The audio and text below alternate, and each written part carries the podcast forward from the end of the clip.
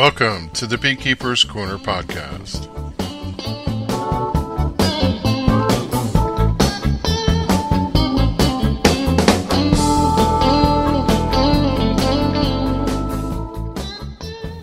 Sunday, March 1st, 2020, episode 168 The Cleanse. Hello, everyone. Welcome into the Beekeeper's Corner podcast. This is Kevin England, and this is a check in episode. It's a single topic, something rattling around in my head. But since I've alluded to this in the last podcast, you could tell that this one's been festering for a while, and I'm going to get it out of my head here today. What better time to do spring cleaning than the spring, I always say. And for this episode, I want to rewind the clock. How far? How does 2008 sound? Our first day was May 3rd, 2008. It was on that day, 11 years, 9 months, and 27 days ago, that we started our beekeeping adventure. And I'm being specific to make a point. On that fateful day, we were provisioned with five frames of bees. Of course, if you know what's going on, we started with a nucleus colony. Now, those five frames from 2008 were likely sourced from some commercial hive that had its existence at the time somewhere in New Jersey, and the comb was in service prior to landing in our nice clean, pristine, brand new box. You know, the funny thing is, as I sit here today, almost 12 years later, I cannot, with any confidence, tell you that those exact frames are not in service. I want to believe they're not, as I have over the years culled many crusty frames, but I cannot, with any guarantee, say that one or all of those frames is not in service somewhere. If you know me, knowing this makes my head explode. And that little voice in my mind starts chastising the educated beekeeper in me. It's a little early for this, but a Kevin moment. How do you get along with that little voice in your head? Are y'all friends? Or do you have spats with that voice? It seems to me that one thing in life you cannot get past is that little pestering voice in your head that reminds you at every turn about the root cause problems that are at the heart of your successes and failures in life. That little voice, for me, is good at reminding that even first year beekeepers know dirty comb can be the source of many evils. I have come to trust that little friggin' impulsive voice in my head, the one that does at times nag me about what's wrong in my beekeeping life. And in this case, it has won. The common sense advantages for taking action and addressing these particular problems of old comb in your hives can no longer be pushed aside. So, to the little voice in my head, eh, nice talking to you. Thanks for having my back. I know truly you're on my side and a good partner. I only say to you, I hope that you have this kind of relationship with your little voice. If not, you need to work on that because if there's anything in this world that truly makes someone successful, the most important success behavior is you can have a mental health moment by going with the voice, listening to it. Now, if you're a little psychiatric, um, well, maybe you shouldn't be doing that. But most of us are pretty sane. You know what I mean? All kidding aside, I'm not joking with that. End of Kevin moment. Okay, let's come back to the topic at hand. What gives me even more pause on the situation is knowing that our comb, the physical substrate where the colony lives, has been subject to treatments, environmental chemical exposures, and even more. Count out. Apivar, Terramycin, Apigard, essential oils, probiotics. That's just the stuff that we put in. Who knows what was in the wax from combs externally sourced that came into our operation over the years. And this did happen. I mean, you know, people gave me hives. I got comb from donations. I, I you come across comb, not yours. Stuff that people give you. Who knows what's in all that stuff? Count out. The things that I know are in my neighborhood Roundup, neonics, pesticides, herbicides, fungicides. This is all absolutely within the forage area of our bees. Last but not least is the chemical load in our foundation wax. Count out coumaphos, fluvalinate, amitraz, and whatever other constituents that came in the foundation, which is at the core inside of almost everything that I have except for the foundationless frames that I've put in over the years. You know what it feels like? It feels like time for a cleanse. And if you don't believe me, I'm going to ask you an aside. If you decided you were going to purchase a home that someone lived in, of course, if you opened the door and the interior was dirty, in some sense, you would clean it. You wouldn't even ask a question. You would not be comfortable if you didn't take action on that. I'm going to say it this way too. Even if the place was nice and somebody cleaned it, my guess is you would still give it a lick and a polish, as my mother used to say. You would go around and look and clean it, just so that you know you cleaned it. The same goes for the place that you occupy over time, your personal home that you own now or wherever you live. Every once in a while requires a purge and a clean. You know, if I think back about it, that was the topic of the work I did to clean my office this year, so I must be on a roll about this cleanse thing. Uh, you know, this is a super quick Kevin moment. This one's for Bruce, the Might Bomb podcast guy, which, by the way, I would recommend you check out. Bruce, this is the essence of housekeeping. We're always in the state of taking things out and putting them away, and everybody does it differently. Every once in a while, you get a sense that even for you, no matter how you run your operation, too many things are, in quotes, out, and you need to put them away. This is the essence of housekeeping as a concept. It's about tidying things up that are left out and around, and you have a strong desire to get them put away and keep a tidy house. To me, housekeeping represents taking care of things that are lying around and need to be addressed, and it's not much different when you look at your beekeeping operation. End of Kevin moment.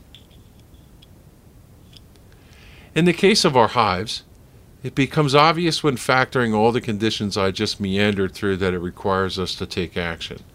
And in my defense, I've not been totally neglectful in addressing the culling of old comb.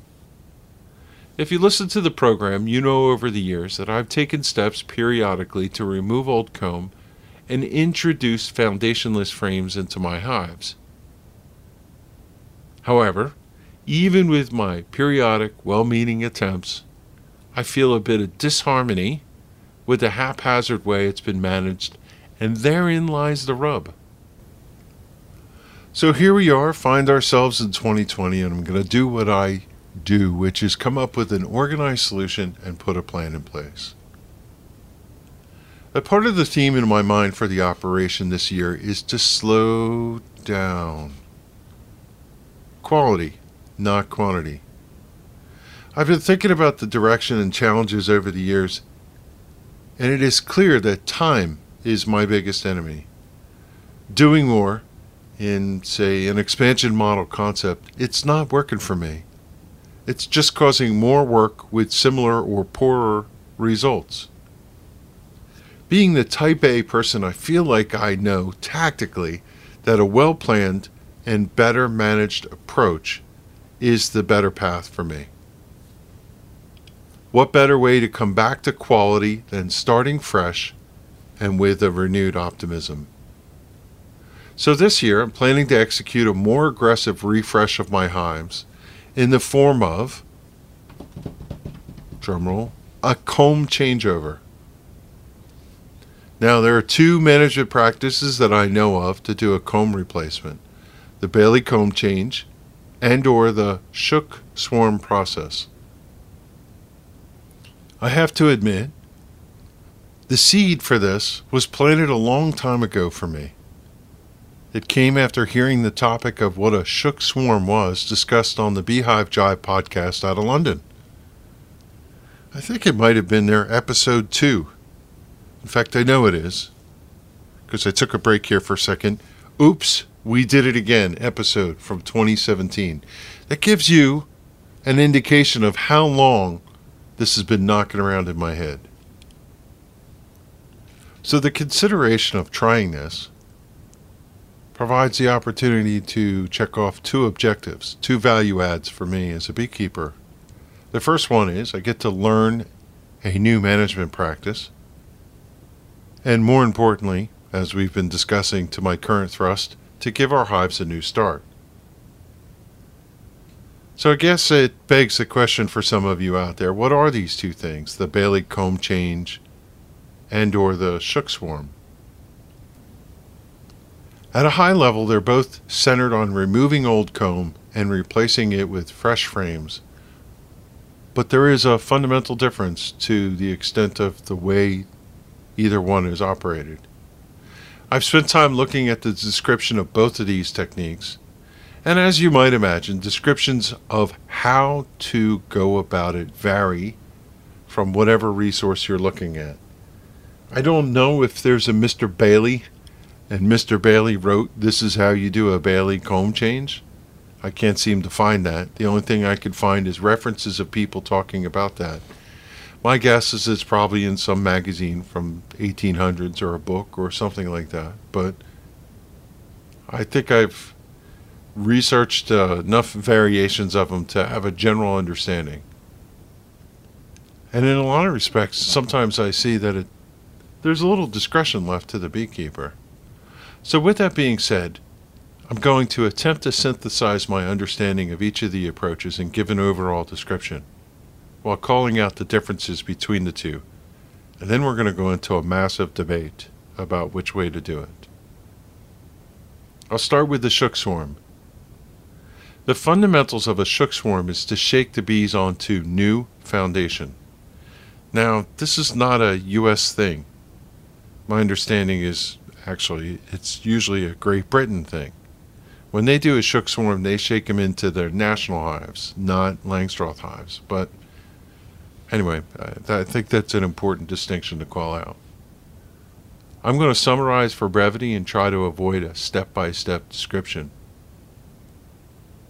One takes a existing hive off of a hive stand it should be a strong hive, specifically and preferably at the onset of a honey flow and or warmer weather, which is going to be key to the timing because the bees need to build wax. A new bottom board is placed on the stand where the original hive was, and then a queen excluder is placed on the bottom board. The beekeeper is going to go into the original hive, locate the queen prior to shaking, and purposely set it aside. You don't have to do that, but that's usually the recommendation. Some frames with foundation are put in the new box, and the bees are shook, or I could say this, shaken, into the new box from the old box. Once that bottom box has bees in it, you're going to relocate your queen, return it to the new box on foundation, and then you could put a second box on top, depending on how big the colony is you're shaking in. The hive is almost always topped off with a feeder, and it's fed heavily so that the bees can achieve the number one operation facing them, of course, with this condition, which is to build wax. You're going to leave the bees alone so they can focus on the task of building out And projections are they will take uh, your your mileage may vary how long, three to five weeks to achieve a, a baseline of an operational hive. That's a little squishy because that number varies all over the place. One of the key things is you put a queen excluder so the queen cannot exit. She's forced to stay there. And then eventually, what will happen is when they have comb, she's going to lay. And once the hive is back up and operational, you can remove the queen excluder and let the hive continue. So I think, based on what I know, that's a shook swarm. There's probably a bunch of people who have that little voice in their head yelling at them, he's got that wrong. There's some detail wrong. But I'm just giving you generalities. Okay. The Bailey comb change. Similar but different. This one calls for collapsing the bees into one box and then supplying them with a new box of foundation above. The bees will begin to build out that top box, the foundation. And once they have new comb, the queen should move up and start laying eggs. You, the beekeeper, are going to continue to do whatever inspections you need to understand when that milestone occurs. And at that time, with the queen in the top box, you put a queen excluder under the top box and above the bottom box so the queen is sequestered to the top box on the new comb. As she's building out the population above, all of whatever remaining brood in the bottom box will finish. And given the queen cannot get down there, the bottom deep will be relegated to storage. There's going to be no brood down there. This is where a lot of these descriptions vary, but the general process is at this time you move the entire hive off of the hive stand to the side. You put a fresh, clean bottom board on the stand, the original location. You take the top box and you put it on that bottom board. And then you supply the hive and by the way, the top box becomes the bottom box. And you supply the hive with another new fresh box filled with foundation. And then you put the roof on, you close it up, and of course you're going to keep feeding it. As you can gather, this is going to take place in the time frame it takes for the bees to fill things out, and you need to have good forage you have to have appropriate weather for wax, all of those things. It is important to recognize that some methods call for placing dummy boards in the new boxes to constrain and focus the bees to build out new foundation. If they had nothing but foundation across the entire new box, they may not do well at getting it drawn out quickly. I will have links in the show notes to the true essence of how to do a Bailey and a Shook Swarm from people who are qualified to describe them. I just wanted to give you a taste of the procedures. Now, I need to reiterate again both of these are done at the start of spring and are best served to get rolling when it's warm enough to wait, make wax, but there's still enough of the season left for them to have forage and build out the colony. Now, I have to admit that I recalled both of those from memory, and it's possible that those who have actually done those two techniques may take issue with how I resent them. Yeah, there's probably things in the details that I got wrong. But what's funny is, I don't think it matters. because I plan to synthesize these techniques and come up with what I am actually going to do. God forbid I follow the instruction. I'm going to use my common sense for biology and what I know about bees and all that, plus my objectives, and I am going to maybe hypothesize a hybrid approach. Hmm. And I feel like both approaches are appealing in varying ways, and you have to really explore the merits and then make a choice based on your goals. So now we get to go down the rabbit hole. This is the thing that I've been alluding to about all the different nooks and crannies of these techniques. And when you explore them all, then you can come out of the hole and figure out what you're going to do. So this is going to be a little bit of a journey. Go get yourself a nice frosty beverage and a and a bowl of popcorn because here we go. Why would one choose one approach over another? If you think about it, fundamentally the shook swarm approach is a complete and utter full purge. The Bailey approach is a stepped approach. It maintains some continuity through bringing brood in to the process. You're going to allow that brood to emerge and keep going. But doing so imparts some negative drawbacks that could be counterproductive to a cleanse. And I think I have to take a moment to expand on that. In the Bailey method, there's a period of time when the hive maintains the undesirable ecosystem that you're trying to get away from. When you add clean comb and begin the transformation of the new colony or the existing colony to new comb, whatever the old comb is imparting on the ecosystem is tainting your new future home. The simplest example about this that I could give is that the bees are walking on the old comb, and whatever they're traipsing around is being brought upstairs. It's kind of like letting someone walk on a dirty floor and then come into the new addition you just built and track all the bad things in. Another more serious consideration is a mite aspect, varroa mites. With the Bailey approach, you allow an existing colony the privilege of finishing brood that is underway, and of course, any mites that are in the cell of the brood will come forward when allowed to complete their gestation cycle. You gain the energy of the new bees emerging and keeping the colonies going, but the baggage of the mites comes along with that. So, what's better than that? It's an it depends moment. And I think you have to make a determination based on your goals. Let's explore these methods and see if we can figure out which one is more palatable. First off, there's a couple things that just have to be called out. Shook swarm, clean as a whistle, but admittedly it's shocking. And you stress the bees by ripping them out of an operational hive and placing them on foundation.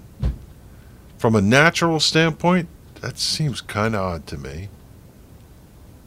On the flip side, the risks of bringing undesirable impacts forward through the Bailey method is equally unappealing. There is a distinct advantage of the shook swarm removal, as you're getting rid of all the comb, which also means that you're getting rid of any mites that are in the cells. And that is the predominant place where they'll be, still the shook swarm is not perfect. You're shaking the entire population of bees into a new hive, but that doesn't do anything for the in between mites that are phoretic on the bees. Phoretic, for those that don't know what it means, loosely can be interpreted to they're hitching a ride on the exterior of the bees. They ride on the outside of the bees until they go into the comb that is soon to be capped. So, yeah, the mite population numbers will take a significant hit if you purge all the comb, and especially capped comb. We can come back to that in a moment. But it does not eliminate completely removing mites from the ecosystem. We'll come back to that too in a moment. In contrast, it seems to me the distinct advantage of the Bailey change is that you'll have a continued influx of new bees, and they'll be the right age. They'll be the young bees. And having those theoretically should help you get wax built pretty quickly. As we continue comparing the two methods, there's another distinct difference between the Bailey and Shook.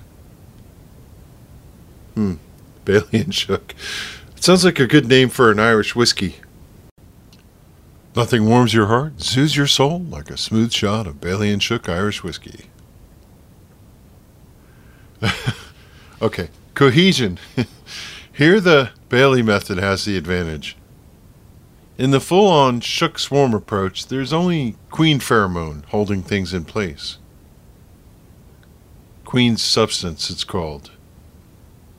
With the Bailey method, you have both queen pheromone, queen substance, and brood pheromone in play. And to me, that makes for a more cohesive hive. Now, I know in the Shook method, you put a, a queen excluder. I think that's really one reason, not so much that the queen can't get out, but so the hive doesn't abscond. I'm not saying this will happen, but consider that with the shook swarm approach, you suddenly have no brood pheromone, and the queen will not be laying for a while. The chemical dynamics and cohesion they have to be more suitable with the Bailey approach. With the Shook approach, you have no comb. And when you do have comb, yeah, the queen will start laying, but how do you know the bees won't perceive that she has a problem and they'll immediately turn to start replacing her when there was really nothing wrong with her? We did this to her. I'm making that up. I, I don't know, have any practical experience, but I'm trying to think through all the different implications of what could go on. So then, what's not to love about the Bailey? The bad news, it's not all rosy. A contamination. As the Bailey process goes, you place the queen excluder between the boxes and sequester the queen in the top new box when it's time to do that. All the while, the workers are checking through the nasties from the bottom box into the nice new comb. It's a blessing and a curse because they can bring the brood pheromone to the new comb, but they can also check in any of the chemical compounds they come in contact with. And perhaps it's not that big of a consideration, but it's like I said before if you have a dirty room and you're building an addition, you're checking all those things in, and maybe we want to avoid that. Then there's this timing thing. I kind of think that the Shook Swarm is a one time event, and this is more along the lines of maintenance and uh, beekeeper interactivity. Yes, at some point with the Shook Swarm, you need to come back and remove the queen excluder, but for the most part, dump the bees, fill the feeder, watch the thing grow. It's kind of like the Chia Pet version of beekeeping. Now, in the Bailey method, it's a little bit fussier in a Langstroth kind of config. You collapse the hive to the bottom box. You remove the top deep off of the old hive configuration. You set up a new top box and put it on there. You do not put a queen excluder in. You're going to feed this for a couple weeks until the bees move up and draw comb in the top box. Then eventually the queen moves up and starts to lay in the top box, and here you put a queen excluder in, and you monitor the hive until all the brood emerges on the bottom. Then you come back and you remove the bottom deep box, and you restack the hive and replace the box you took away with new materials. And you keep feeding until growth. This takes place over weeks and if you're somebody that has a lot of hives in your operations, it's going to take a concerted effort, a coordinated effort to make sure you keep it all straight. Coming back to the shook swarm, things seem odd to me in one particular aspect. You have a colony, one that's operational on a given day that you're going to perform the procedure.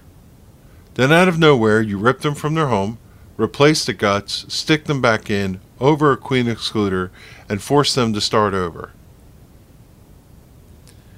I said this before, and I wanted to emphasize the stress thing. There's nothing in nature that can emulate this method. It is like a swarm, but swarming occurs after a logical set of events that a colony is in control of. And unless you happen to do this on a hive that's on the precipice of swarming, I think it really is a shock to the colony inhabitants. Now I go back to our friends over the pond. They do this all the time, so I guess maybe I'm making much ado about nothing. Now, if I think about does the Bailey situation ever occur in nature? I think it could be plausible. Parts of a comb inside of a tree, this large, fall they're laying in the bottom of the hive. What would the bees do? They'd keep operating in what's there and they'd build new comb next to it. A hive is in a big operation and, and a tree breaks and part of the hive falls with it and they have to rebuild or do something. There's, I'm making stuff up here, but I think it could be plausible that this can happen in nature. Recently, after listening to a Tom Seeley book, I started thinking about my struggles over the years to get bees to draw comb. He outlined, and I ask that you don't hold me to particulars, as I'm doing this by recollection. A condition has to be in place for the bees to build comb. It had to be, and one of the key elements was,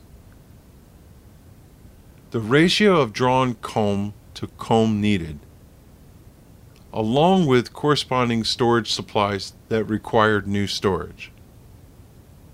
It was something like this.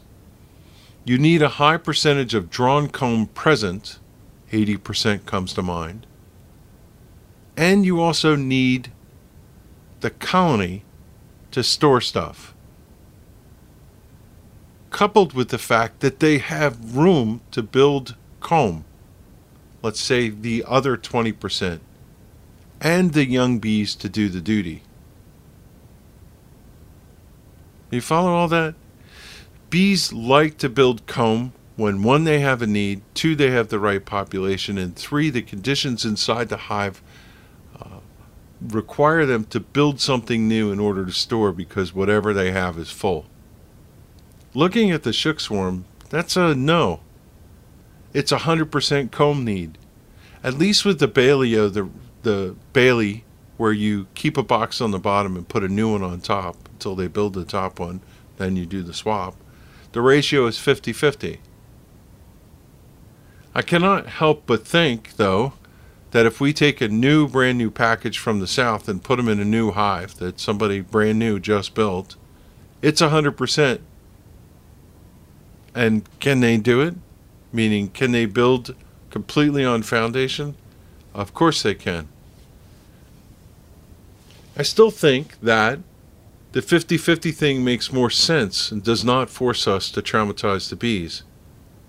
If, in sense, that's what's really happening to them and they realize their entire world just got radically altered. I told you I went down the rabbit hole thinking through all this stuff. After all this, you may not believe what I'm going to say, but here goes. Maybe I should forego this Bailey Shook thing and go in a different direction. what if I put the colony in a single, deep, or a double nuc, or some other. I was thinking about this actually today. Space constrained hive setup. Like collapse them down after winter Maybe they're five or six frames and I put them in an eight frame box. If I did that with foundation to the side of them, they would build that out. And I could keep using them in the confined space, taking into mind what Seeley said, and have them become a comb factory. And as soon as they draw out one frame, let's say I put them in a, I, I took seven frames of bees and I put them in a 10 frame box and over in position one and position 10 i gave them new foundation and they build those out and i pull those out and i put more in. And i just keep cycling in until they build it. If you do this stuff in a nuc box as an aside it provides an interesting twist. When the bees are constrained to a smaller box they tend not to build drone comb. If they have the space in the periphery they build drone comb. So if you wanted an all worker style comb to be built out, you could take this alternative approach to the Bailey Shook and put them in smaller compartments. Now, depending on how you go with drones, you might like or lump that idea, but it is a factor to consider. I personally think that there's a place in this world for drones, and you're going to find out, as I've said before, that there's a really serious need for them. And the fact that we're culling them or not giving them their due is probably not a good idea. Okay, I promise that's it. My brain hurts now, and it's time to make a plan. To an obvious point, I completely overthought this. And the truth is, I'm okay with overthinking things to this level of detail. To play what if scenarios and run prototype ideas through my head. Doesn't cost me anything but brain cells, and since I like beekeeping, it's somewhat enjoyable to chew on these bones for the meaty marrow in the center. As the season is fast approaching, I will admit, I have not formalized a plan, but I'm pretty sure that I'm going to go a modified Bailey route. At the time I'm recording this, this is what I'm thinking, and actually, it follows up on a a conversation I had with Bob Kloss when we drove to the Grant Stiles meeting. You know, it's funny as we recorded that with the new microphones, and my microphone was upside down. So you could hear Bob in the recording, but I sounded like I was sitting in the back seat. So it's not usable.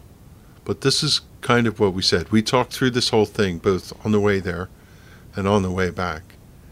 And I went through all these things that I just talked about with Bob and said, This is what I was thinking. And he kind of liked the idea. So I'm, I'm going to hang my hat on this.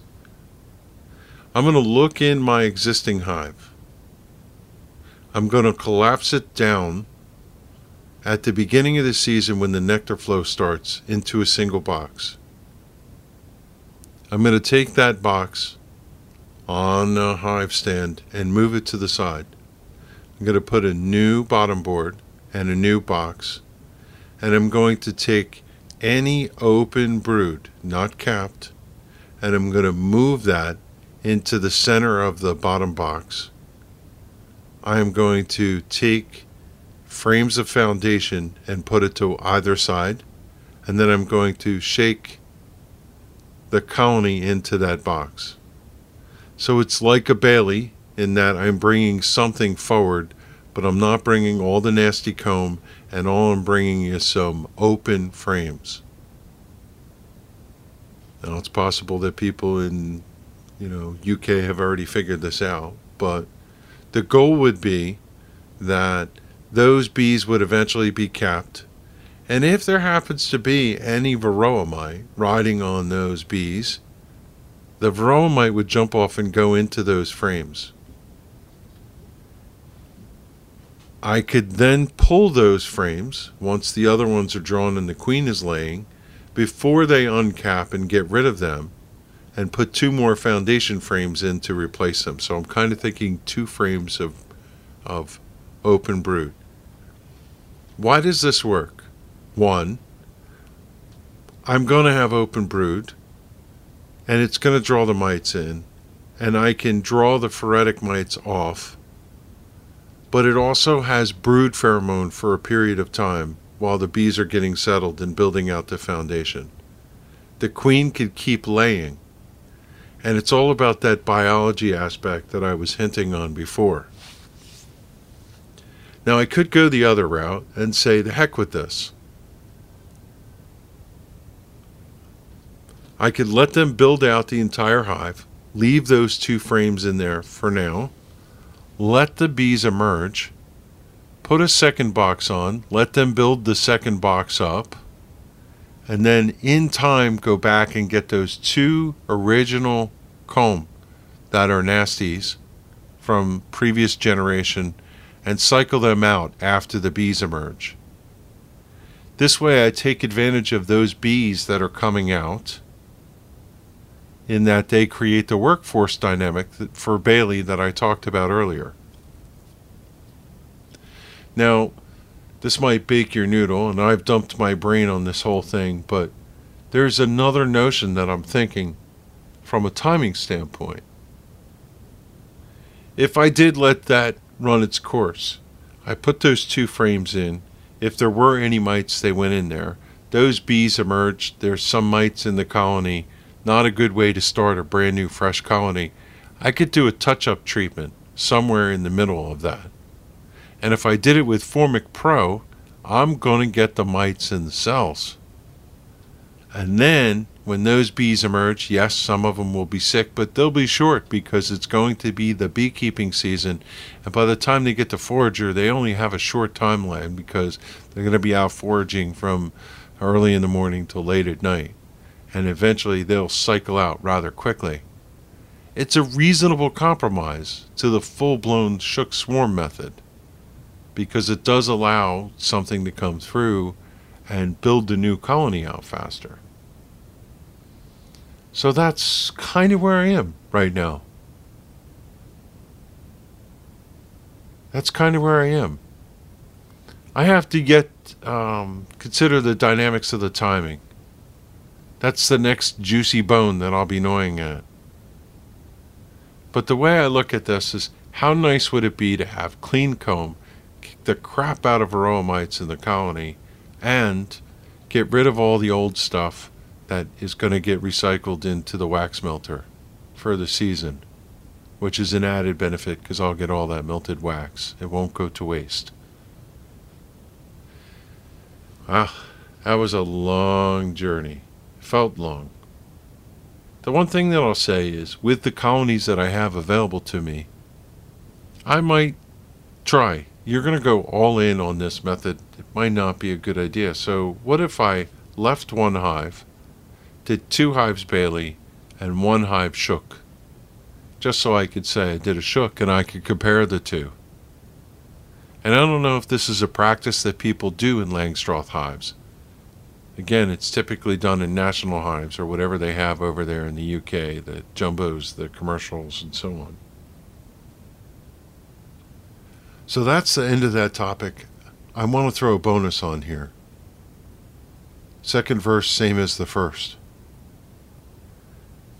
I recently purchased a couple of drone brood frames, green Pierco style. You know, I have a question about that.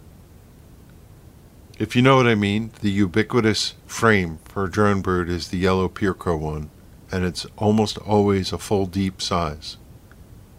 One of the master beekeeper tests in the world is whether or not uh, frame that was cut off. Why was the frame cut off? It's because you can't buy a Pierco frame in a medium, and a lot of people run medium hives.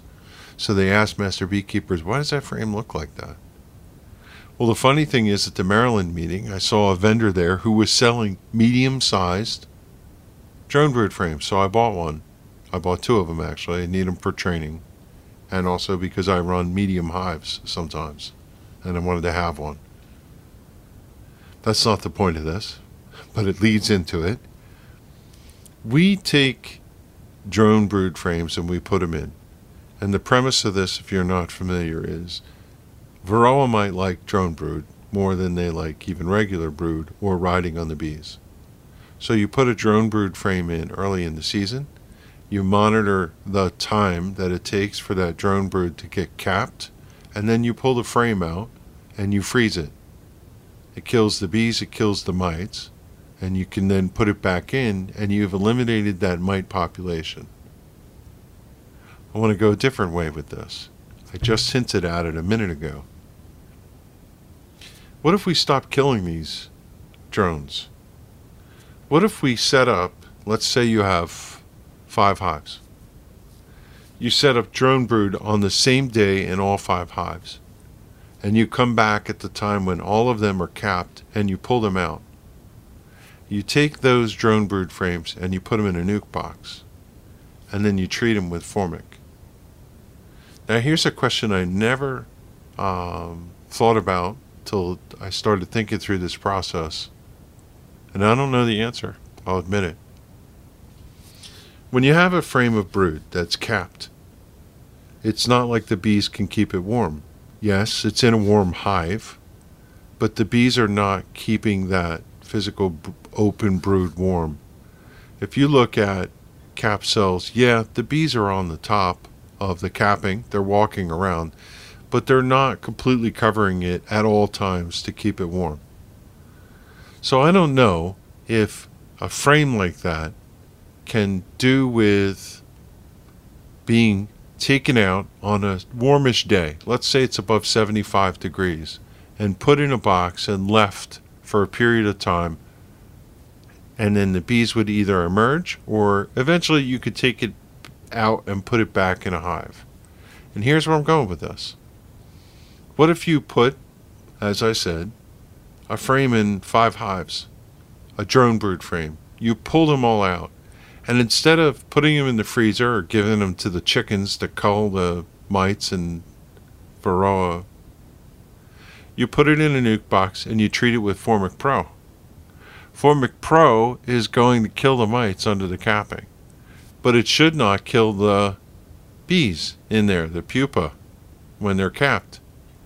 So if you could treat those frames, now do you have to take the bees into that? That's the question I'm asking. I don't know the answer to that. Or would it hurt? Take the bees. They're going to be queenless and they'll all be on capped drone brood. I think most of them would probably fly back to the original hive if they could. So I don't know that you need them in there if it's a warm day. You do a quick Varroa treatment, kill the mites under the capping, and then you could return those, or you could let the drones hatch out and they'll fly out and do whatever they do as drones. I don't want to boil the ocean on this, but that's an idea I had. We're killing all our drones. What we really want to do is kill the mites. Is there some way? Maybe this idea just doesn't work. Maybe I've completely got this wrong. But how can we make it so that we could save the drones? I want to remind everybody the energy it takes to make drones. And yes, they're in the hive and they're begging for food and they're a drain on the colony, but as I alluded to earlier, I really do believe we're going to find out. I keep saying this until it comes true that drones actually play some sort of pivotal role in the ecosystem.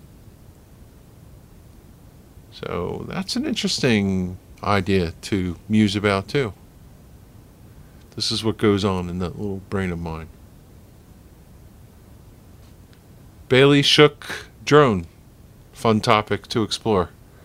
I have till, I think, the beginning of March, I'm sorry, the beginning of April to figure out what I'm going to do. So I have about uh, two to three weeks to get a plan together and land on it. If you've tried this, if you know anything about it, if you're a UK beekeeper and, and I've said stuff wrong about the Bailey Shook and you want to correct me, I would love to learn. I really don't know too much about it other than the quick recon that I did in order to produce this episode. So, let me know. Uh, look in the show notes. I will tell you that Dave Cushman website, maintained by Roger Patterson, probably has some of the, the better, plainer notes about the Shook and Bailey methods, along with a, a plethora of other things. But they're a really good resource to get grounded on that.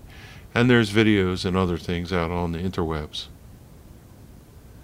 That's it for this episode. Uh, episode 168. You can look in the show notes for any links that I'll provide. And with that, I'll say when beekeepers go together, we can accomplish great things. Thanks for listening, everyone, and be well. Say something. Ma. Hi. Hi. That's all you can say? Hi. No. What's going on? Nothing. Nothing. What are you doing? Just hanging out You know what I'm doing? with my cat. Can you tell She's what I'm doing? here. Where? Oh No, yeah, I see her. doing? I'm recording on the podcast. And guess who's on the Oh, that's podcast? fun. Who, me? You. Call him all. Wow, that's great. It's great.